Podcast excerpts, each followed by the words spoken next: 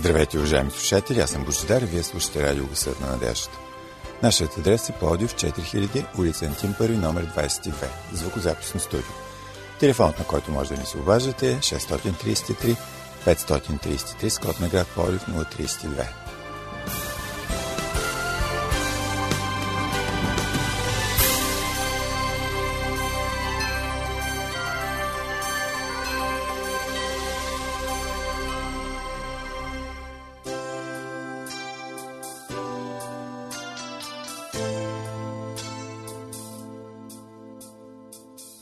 Тръгнали сме на някъде. Бавно вървим и мислим. Ще си подадем ли ръка? Ще си помагаме ли? Да посрещаме проблемите заедно. Да се радваме на зората заедно. Да вървим към кръста заедно. Уважаеми слушатели, започва нашето предаване заедно. Останете с нас.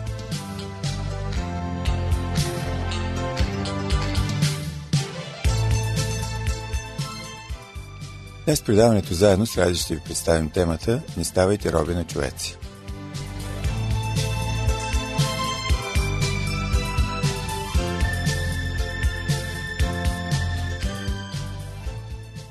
Уважаеми слушатели, под влияние на римското право, в древния свят под роб обикновено се разбира лице, мъж или жена, притежание на друг човек без права и като всяка друга форма на лична собственост, на пълно разположение на собственика. В древния близък изток обаче робите са притежавали различни права по закони по обичай, например право на собственост, включително на други роби, или да упражняват някаква професия, дори когато все още са владени на своя господар. От най-ранни времена датират свидетелства за робството в Близкия изток, което се заражда и просъществува векове, най-вече по економически причини. Когато разсъждаваме за робството, ще се спираме главно на информация от Стария и Новия завет на Библията. Първо, как стои въпросът с робството в Стария завет? Кои са източниците на роби? Първият източник е плен. Пленниците и най-вече военнопленниците обикновено се отвеждат в робство, практика за която свидетелстват още най-ранните писмени извори, около 3000-та година преди Христа, а най-вероятно и преди това. Втория източник е покупко-продажбата. Ако съсредоточим вниманието си в Стария завет, ще разберем, че законът позволява на евреите да купуват от чужденци роби от чужд происход и в родината си в чужбина. Ето какво ни казва Левит 25 глава 44 и 45 стихове. А колкото до робите и рубините, които ще имаш от народите, които са около вас, от тях да купуваш роби и рубини. Още и от децата на пришелците, които са заселници между вас, от тях да купувате и от техните семейства, които са между вас, които те са родили в земята ви. Те да ви бъдат притежания. В древността робите се продават заедно с останалите стоки. Също така трансфер има от една страна в друга. Така, например, мадиамците и смайляните продават Йозиф на египетски сановник, а финикийският цар Тир внася роби и бронзови изделия от Мала Азия и продава юдеи на юнийците, с което си навлича Божието осъждане за подобно отношение към собствения му народ. Черпим тази информация от Йоел 3 глава 4 до 8 стих. Следващия източник на набавяне на роби е роби по рождение. Децата, родени в домакинството, към което принадлежат родителите роби, са родени в дома на господаря роби. Практика, която датира още от епохата на патриарсите и в месопотамски документи от същия происход се говори за това. Следващия източник е обещетението. Ако хванатият в кражба престъпник не може да възстанови или заплати нанесената щета, може да бъде продаден в робство, за да се набавят необходимите средства за обещетение на пострадалия собственик. Погасяване на задължения. Длъжниците, които се разоряват, често са принудени да продават децата си в робство или децата им да бъдат взети като роби от заемодателя. Самият разорен длъжник, съпруга или семейството му също стават роби на заемодателя и в продължение на три години изработват своят дълг, след което получават свободата си. Очевидно това е пред историята на Моисеевата наредба от изход 21 глава, а според Второзаконие 15 глава И там има един текст от 12 до 18 стихове.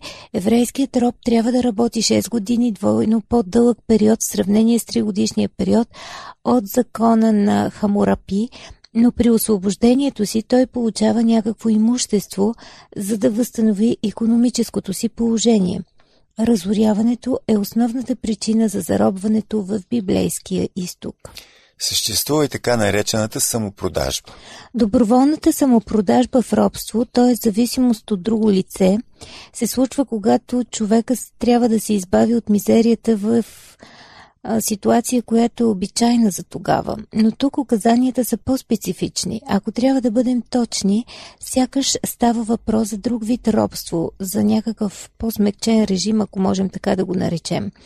Ето какво ни докладва текста от книгата Левит, 25 глава, 39 до 43 стихове. Ако осиромаше брат ти при теб и се предложи да бъде продаден, да не го товариш с робска работа. Нека той бъде като наемник или заселник при тебе. Нека ти работи до юбилейната година. Тогава да се излезе от теб той и синовете му с него и да се върне при семейството си и да получи обратно притежанието на бащите си, защото те са мои слуги, които изведох от египетската земя да не бъдат продавани като роби, да не господстваш над него жестоко, а да се боиш от своя Бог. И последния вид, на който ще се спрем, т.е. как може да се стане роб, е чрез похищение. Отвличането на човека и продаването му в робство е престъпление, наказвано със смърт. Ето текста от изход 21 глава 16 стих коментира въпроса. Който открадне човек и го продаде, или откраднатият бъде открит при него, той да бъде убит. Братята на Йосиф са провинени именно в такова деяние. И макар Йосиф да им прощава, явно оплахата им не изчезва.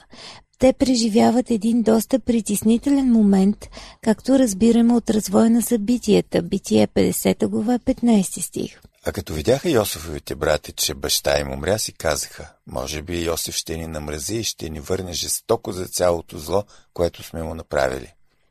Ако се обърнем към Моисеевия закон, ще видим, че целта му е да се ограничи опасността от продаване в робство в неограничени мащаби на населението и заробването на дребните земеделци под натиска на стопанските условия, като се ограничи срокът за полагане на робски труд от страна на несъстоятелните длъжници до 6 години и се предвижда условие, според което при освобождаването им те получават достатъчно имущество, за да се възстановят економически като свободни членове на обществото. Скъпи приятели, интересен е въпросът с жените роби. Те са обект на специални наредби и практики. Още в библейския разказ от епоката на патриарсите и клинописните текстове откриваме свидетелства, че прислужниците на съпругата могат да родят деца от господаря си вместо бездетната му жена. В Моисееве закон има наредби, които защитават семейния статут на еврейската девойка, продадена в робство.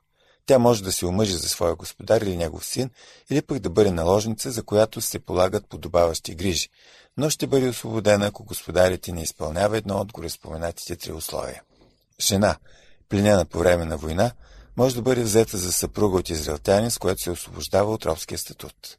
По принцип, отношението към робите зависи непосредствено от характера на господаря на роба. Между господар и роб може да има доверие и привързаност, но се прилагат същевременно и строги наказания.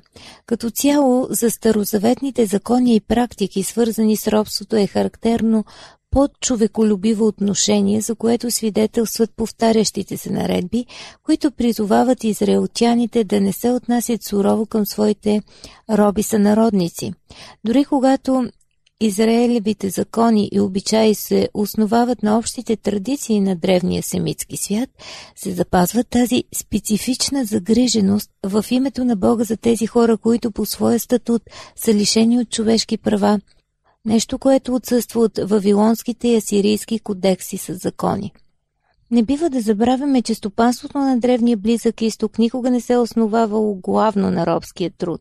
Нито в класическата, нито в епохата на елинизма, нито пък в периода на Рим от императорския период. След тази информация за ростото на базата на Стария завет, да кажем нещо по този въпрос, изследвайки Новия завет.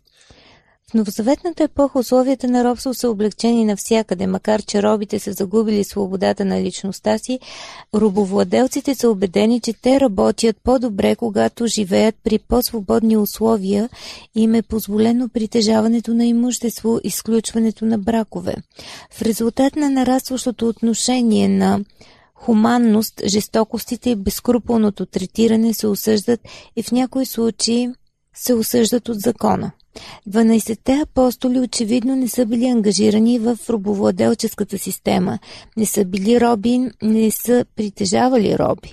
Тази институция обаче присъства в новозаветния разказ, например в притчите на Исус, описани в Матей 21 глава, тъй като владетелите и аристократичните домакинства, от които тя е част, са добра аналогия за Божието царство – Извън пределите на Палестина, където църквите обикновено се основават като домашни събрания, в тях участват заедно и господари и слуги. Робството е едно от обществените разделения, които нямат значение в новата Христова общност, църквата. Това неизбежно води до желание за равноправие, и може би активно го поощрява. Апостол Павел не се противопоставя на освобождаването от робство, ако има такава възможност, но благоразумно не оказва и натиск върху господарите, дори когато е потикван от своите чувства. Скъпи приятели, много често се спекулира с въпроса Библията одобрява ли робството или не. Как мислите вие? Дали можем да излезем извън контекста на историческата обстановка? Или пък да дадем един формален отговор? Ако отговорим с да, обязателно ще се намерят духовни критици, които да ни оборят. Така как може Библията да, се, да е съгласна с явно насилие против свободата на човек? Ако отговорим с не, съществува същата опасност. Има много библейски стихове, които дават подробности как да се държат рабовладелците. Тогава, нека се опитаме да поразсъждаваме по този въпрос, като ви молим и вие да вземете отношение по него, независимо какво е вашето мнение. Нека бъдем честни да започнем нашите разсъждения с това. Библията не осъжда изрично практиката на робството, но дава указания как трябва да се отнасяме към робите. Като цяло тази практика не е обявена за незаконна. Мнозина смятат, че Библията оправдава всички форми на робство. Това, което много хора не успяват да схванат е, че робството в библейски времена е твърде различно от робството, което е практикувано в последните няколко столетия в различни части на света. Робството в Библията не се основава единствено на расов принцип. Хората не са били поробени поради тяхната националност или цвета на кожата си, в библейските времена робството е било предимно следствие от социалното положение. Хората се се продавали като роби, когато не са успявали да плащат дълговете си или да подсигуряват семействата си. В новозаветни времена понякога лекари, юристи и дори политици са били роби на някой друг. Някои хора всъщност са избирали да бъдат роби, така че всичките им потребности да бъдат задоволявани от техния господар. Робството от последните няколко века е било често основавано изключително на света на кожата. Негрите са били считани за роби поради тяхната националност. Много собственици на роби наистина са вярвали, че негрите са по-долни човешки същества от белите хора. Библията най-категорично осъжда робството на основа раса. Разгледайте робството, което евреите преживяха, когато бяха в Египет. Евреите бяха роби не по избор, а защото бяха евреи. Язите, които Бог изля върху Египет, показват какво мисли Бог за расовото робство. Така че, да, Библията осъжда някои форми на робство. В същото време Библията изглежда, че позволява други форми на робство. Ключовият въпрос е, че робството, което Библията допуска, по никакъв начин не прилича на расовото робство, което порази нашия свят през последните няколко века. Скъпи приятели, вие слушате радио Гъсът на надеждата. Нашия телефон е 032 633 533. Онези от вас, които желаят, могат да се свържат с нас и чрез Фейсбук. Търсете ни като Адвентно радио България списал на Кирилица. Темата ни продължава. Да, ключов момент е, че целта на Библията е да посочи пътя към спасението, а не да реформира обществото. Библията често подхожда към въпросите отвътре навън. Ако един човек преживее любовта, милостта, Божията благодат, получавайки спасението, Бог ще преобрази душата му, променяйки начина по който той мисли и действа. Човек, който е опитал Божия дар на спасението и свободата от робството на греха, с преобразена душа осъзнава, че поробването на друго човешко същество е грешно действие. Човек, който наистина е изпитал Божията благодат, от своя страна ще бъде милостив към другите. Това е библейската рецепта за прекратяването на робството. Чухте преди малко, скъпи приятели, за робството на греха. Интересно, този вид робство няма национални измерения. То не е приоритет само за дадена нация. То е разпространено навсякъде, защото няма кътча на нашата планета, където да няма грях. Тоест, беззаконието, другото име на греха, е повсеместно явление. Макар да претендираме за богат интелект, макар да имаме толкова титли, научни степени, макар че много от нас живеят в демократични общества, робството на греха е актуално понятие. Какво е характерно за него? Да, преди да изредим Божо, тук си помислих, че ние се борим непрекъснато за нашите права, лаем по тази тема изключително много, а проявяваме нечовешка търпимост към този вид робство, робството на греха. Но да видим неговите характеристики. Няма измислена човешка осигурителна система, която може да ни предпази от робството на греха. Робството на греха има различни нюанси на изпълнение, но едно нещо е общо валидно – тези роби са се съгласили да бъдат в това положение, защото са включили свободната си воля на такива вълни, които приемат лошото, пошлото, аморалното, нечестното и измамното. Апостол Павел дава много точна характеристика на тази група и тези негови думи са записани в посланието му до Римляните, 1 глава, 29 до 32 стих, които ще ви ги прочета дословно.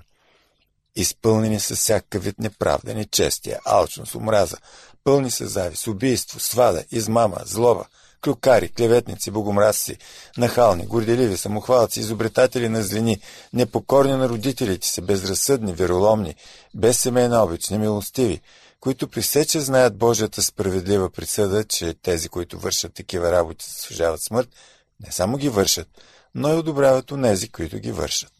Скъпи приятели, говорим много за диагнозата и тя е факт, обаче какво е лекарството? Трябва отново да включим свободната си воля и да я настроим да приема съвсем друг вид вълни, такива, които идват от небето. Ако ние признаем пред себе си, че сме неспособни да се справим сами със своите проблеми, значи за нас има надежда. Ето какво ни кани Христос. Матей 11 глава 28 и 29 стихове. Елате при мене всички, които се трудите и сте обременени, аз ще ви успокоя. Вземете моето его върху си и се научете от мене, защото съм кротък и смирен по сърце и ще намерите покой на душите си. За съжаление, не винаги спазваме указанията на нашия Спасител да се учим от Него. Ние издигаме в съзнанието си много често човешки авторитети. Тук естествено става въпрос да се вслушваме в съветите на свои близки и приятели, да се консултираме по важни за нас въпроси. Проблемът е, че често се обезличаваме, не използваме своя умствен багаж, а изцяло се доверяваме на чуждото мнение. Съгласяваме се с привидно приемливи позиции, но които не са до толкова логични, а някои откровено ни водят по наклонената плоскост надолу. Задавали ли сте си въпроса, че по този начин, ако нямаме собствена воля и чуваме недобри съвети, като ги прилагаме без да ги анализираме, ние де-факто ставаме нещо като роби на тези хора. Макар на пръв поглед това да звучи скандално и неприемливо, а според някой примитивно. Но как мислите, приятели, как се нарича човек, който няма собствена воля и се води непрекъснато по чуждо мнение. Не устоява жизнена позиция, в която е убеден, но се поддава било от фалшиви обещания за благополучие, от страх, от слабост на чуждото мнение. Който е готов дори да продаде душата си за собствени облаги. Имам достатъчно библейски примери за хора, които са устоявали своята кауза, дори рискувайки живота си. Да, те не станаха роби на човеци. Спомнете си за мига, в който тримата младежи, Седрах, Мисах и Авденаго, бяха на такъв съдбовен изпит. Тяхната история е описана в библейската книга Даниил. Тези млади мъже имаха бляскава перспектива за политическа кариера, но не се посвениха да застанат открито срещу царската заповед да се поклонят на златния образ – който беше излят. Ето част от историята Даниил 3 глава 16 до 18 стихове. Седрах, Мисах и Евдена го отговориха на царя. На Вуходоносоре, на нас не ни трябва да ти отговаряме за това. Ако е така, нашият Бог, на когото ние служим, може да ни отърве от плъмтящата огнена пещ и от твоите ръце, царю, ще ни избави. Но ако не, пак да знаеш, царю, че на боговете ти няма да служим и на златния образ, който си поставил, няма да се кланяме. Скъпи приятели, това са героите на вярата. Те не са хора, които притежават свръхестествени способности. Напротив, те са обикновени мъже и жени, но с ясно изградени приоритети, които поставят на първо място в своя живот Бог и самоверни, а след това следват неговите принципи и подрежат другите неща в живота си. Героите на вярата знаят много добре какво е платено за тях, за живота им и защо не трябва да стават доброволно роби на човеци. Ето какво пише Павел в първото си послание до Коринтините 7 глава 23 стих. С цена сте били купени, не ставайте роби на човеци. Свободният човек от греха знае много добре къде се крие разковничето на успеха. Йоан 8 глава 32 стих. И ще познаете истината, и истината ще ви направи свободни. Свободният християнин се опитва да държи високо летвата на своята духовност. Всеки следващ ден да бъде в по-близка връзка с Бог. Неговата длъжностна характеристика има следните измерения. Галатяни 5 глава 22 до 26 стихове. А плодът на духа е любов, радост, мир, дълготърпение, благост, милосърдие, вярност, кротост, себеобоздание. Против такива неща няма закон. А които са Исус Христови, разпънали са плътта заедно с страстите и похотите. Ако по духа живеем, по духа и да ходим. Да не ставаме счеславни един на друг, да не се дразним и да не си завиждаме един на друг. Скъпи приятели, тези думи разсейват унинието, депресията. Понякога хоризонта изглежда твърде тъмен, няма надежда. В такива моменти често се колебаем, не виждаме изход от проблемна ситуация. Но вероятно в подобен миг на колебание един от учениците на Исус произнесе знаменателните думи пълни с надежда. Йоан 6 глава 68 стих. Симон Петър му отговори, Господи, при кого да отидем? Ти имаш думи на вечен живот. Скъпи приятели, ако в даден момент потънем, ако ни обхванат тъжни и нерадостни чувства, независимо от причините, нека си припомним и думите на Павел, Римляни 7 глава 24 и 25 стихове. Ока е наш човек, кой ще ми избави от това тяло на смъртта? Благодаря на Бога. Има избавление че Исус Христос, нашия Господ. Скъпи приятели, нека ценим свободата, която имаме в Христос, нека следваме Неговите пътища в живота си, да усещаме мира в себе си и щастието от божественото познание. Тогава никога няма да ставаме и роби на греха, нито пък на човеци. Скъпи приятели, вие сте вълните на радио Гъсът на надеждата. Може да ни пишете и нашия имейл адрес awr dolnchetabg.abv.bg а също така и да ни слушате в интернет – Сайтовете са awr.org и awr.sdabg.org.